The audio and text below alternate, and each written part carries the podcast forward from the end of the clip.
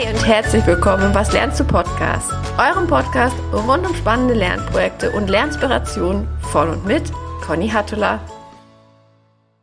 Willkommen in der neuen Woche, willkommen in der neuen Folge und diese Woche bekommt ihr einen kleinen Lernquickie von mir. Und zwar geht es um drei schnelle Tipps für mehr Lernzeit im Alltag. Los geht's. Mein erster Tipp ist, setzt auf Tiny Learnings. Was meine ich damit?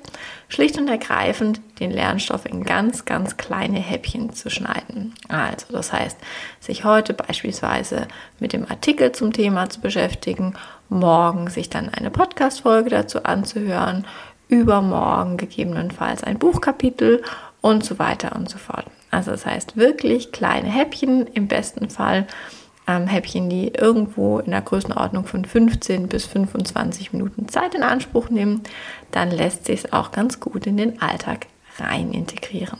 Mein zweiter Tipp ist, dockt dieses, äh, diese kleinen Häppchen im besten Fall an bestehende Routinen an. Dann fällt es nämlich sehr viel einfacher, die dann auch wirklich im Daily Doing ähm, ja, durchzuhalten.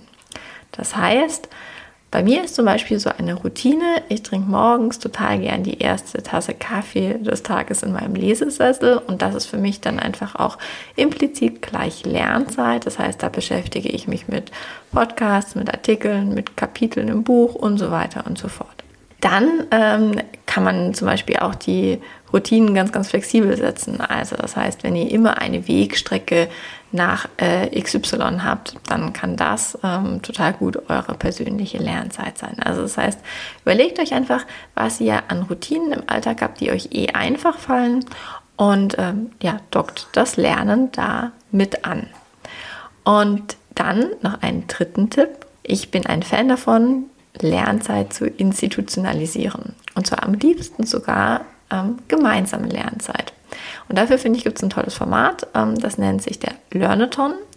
Und da ist es so, dass ihr euch gemeinsam zum Beispiel mit eurem Team oder ähm, ja, schlicht ergreifend euren Lerntandempartnern in äh, der digitalen Bibliotheksatmosphäre trefft. Also das heißt, ihr macht einfach einen Teamstermin ähm, auf und dann trefft ihr euch ähm, zum Beispiel eine Stunde lang und ähm, ihr macht vorher einen Check-in. Das heißt, ihr äh, sagt euch gegenseitig, womit ihr euch in dieser Stunde beschäftigen möchtet.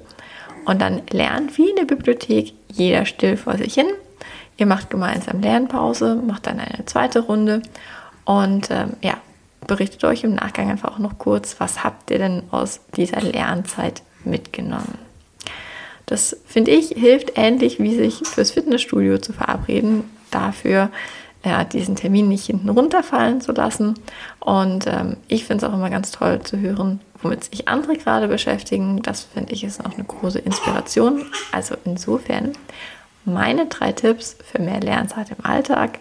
Tiny Learnings, an Routinen andocken und die Lernzeit institutionalisieren. Ich hoffe, dass euch dieser Lernquickie gefallen hat. Ich freue mich auf euer Feedback und wünsche euch eine wunderschöne Restwoche. Bis bald!